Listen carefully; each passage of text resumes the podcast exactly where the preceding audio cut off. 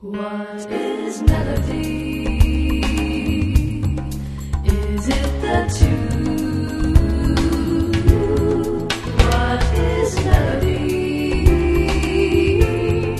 Is it the moon? Is it just the moon? Ah. Today our guest is Lyle Mays. But if you want to know what melody is, your first meeting with Pat and what you thought of him? Well, my first encounter with Pat was over the phone. I had been told about Pat by Dan Hurley, a jazz educator who was teaching at the National Stage Band Camps, where he had met Pat, and also at the Shell Lake Jazz Camp, where he had met me. And he told me, he says, you know, there's another guy, a young guitar player from Missouri who you ought to know about.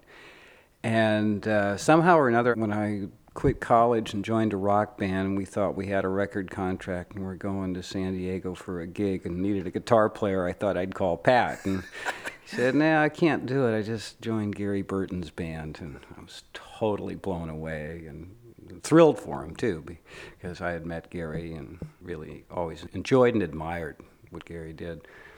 The first time I actually met Pat was after hearing him play with Gary at the Wichita Jazz Festival, and this was in '75. And I was instantly blown away with a combination of Beatles' sense of melody with a completely informed jazz tradition behind it, and it was thrilling and exciting, and I was sold after, half a solo. Or half a course of a solo. I got to meet him afterwards, and he was very gracious, as he always is, and we vowed to get together at some point, and we did. Yeah, I remember in the old days, I was in some club where he was playing in Boston, and he came back and he was really excited. He said, I just met this guy, his name's Lyle Mays, and we're going to form a band together, and we're going to call it 21, because we're both 21 years old. Did he ever say that? Yeah, the name didn't stick. Yeah, thank God for that. Good thing, yeah. Now, it was exciting because I thought I heard in the first few notes that I heard him play a sensibility that I could really relate to, and that has really proven to be true. I mean, we have a shared aesthetic on so many areas, on so many levels. I feel incredibly fortunate. In that book that's got a lot of your compositions with Pat, it calls you guys the Lennon and McCartney of jazz or something. But it would be really interesting for my eager listeners to know something about how people write together and how you began to write together and maybe how that's changed over the years. Well, the hardest part about talking about this is that there's never really been a pattern. The process is continually evolving, and it's never stayed in one place long enough for me to really know what it is, which may be part of the secret to its longevity. Oh, there's nothing you get tired of. But about as best I can do is say that it stretches from complete independent development of material that then is presented to the other person, to sitting down as close as we are, hammering out note by note what a passage is. So that sort of implies a broad spectrum, which is accurate. And beyond that, it would take all week to talk about. That's okay, we have to eat. I know that obviously you're living on different coasts and you both have schedules that are ridiculous, but what do you do? Do you like block out a week when we're going to get together and write, or is that the way you sort of apportion your time to it? The last big project that we did was the writing of The Way Up, and that was, again, different from anything else we'd ever done, but in that case, we had 6 weeks set aside, and I flew to New York. And Pat had a room there right across from the Brill Building where famous songs have been written by Carole King and who knows. It was a great place to be songwriters or composers, however you want to look at it. And we came with nothing prepared, the vaguest of sketches about what even the project would be. And the first day and a half I'd say, was spent discussing the world at large and politics and the place of music in that and everything else. So we didn't even put pencil to paper at first. And we just basically designed and built this piece from the ground up. We didn't finish it in those 6 weeks. We got about two-thirds of the way through and had to coordinate schedules at a later date to finish the composition.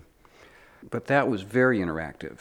We used almost no computer-assisted devices. I sat at the piano, Pat sat in a chair, his guitar, and we would take notes on legal pads and pieces of manuscript paper and sort of play our way through our sketches and discuss and just sort of sketch out and design the whole thing.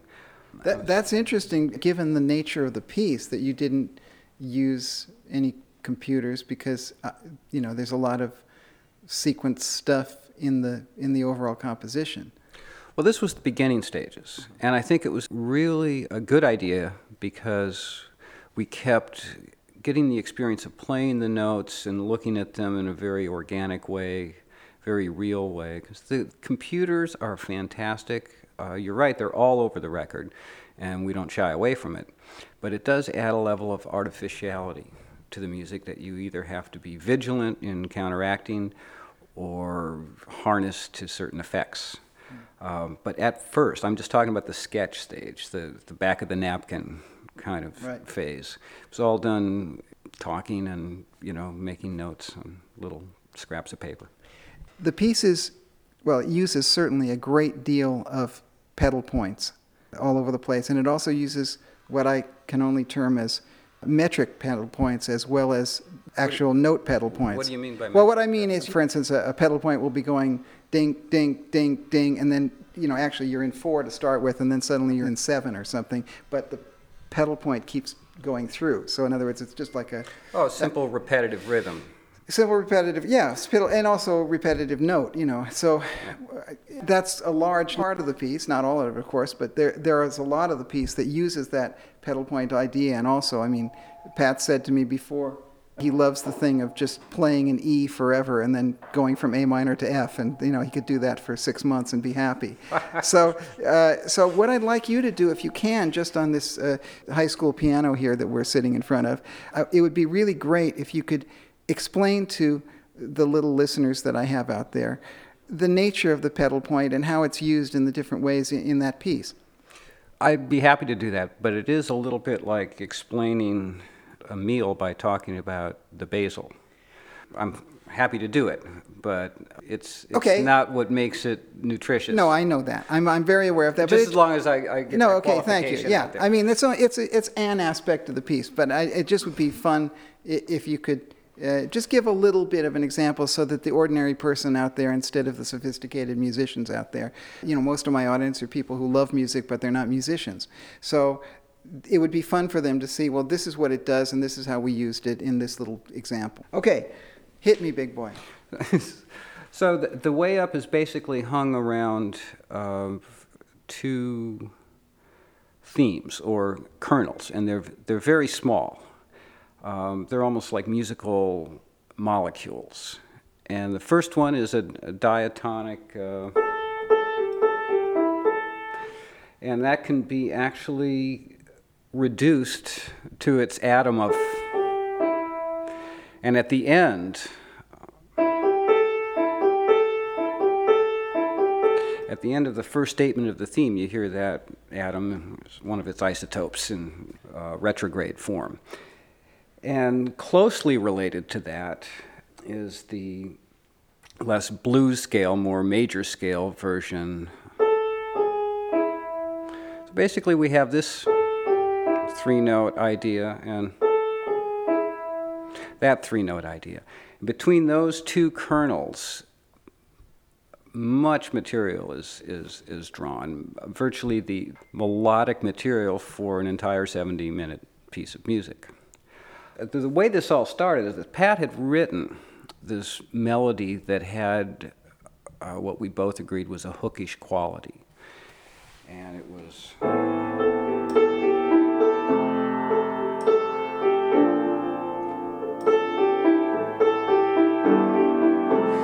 etc. And it's just hummable, memorable, but we had never found really a place for it. And it's like we had this diamond, and the setting it was in wasn't really up to the quality of the stone. So it had been floating around for years, undeniably good, strong, memorable, all those things that a hook needs to have, but it didn't find its home until we stopped thinking about songwriting and started thinking about composition.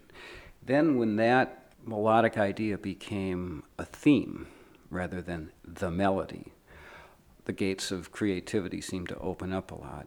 And when it ended up happening is it got reharmonized, it got turned inside out, upside down, used as counter melodies, it led to secondary themes, and we'd have to listen to the piece and look at the score to really see all that's going on there. But in that particular case, thinking of it not as a melody, but a little more atomically, as a kernel, turned out to be productive. It sure did, and you've just done a perfect thing for my melody program. What the hell, I might as well just get you to give an answer because everybody else has. What is melody anyway? Well, it's an impossible question. I've been thinking about it since that's the theme of this program, and about all I can say is that apparently, I can't say what it is, but I can observe that evidently it takes less and less these days to produce a melody. We've become much more productive, where in the past you needed years of musical training to craft a melody. Apparently now you only need a week or a fancy synth, and instead of years to develop the ability to appreciate a melody, you can now do it with a first or second grade education. So we've become much more productive. We need fewer notes to make a melody. We need fewer chords. It's a triumph of modern capitalism. Yes, well, thank you for that. And I didn't answer your question because it's impossible to answer. No, I love the way you answered it, because that's the kind of answer I was hoping for from you. That got politics and a little bit of invective subtly underneath, a little... I can't help it. No, I know. I love that in you. I've always loved that. Radio Richard.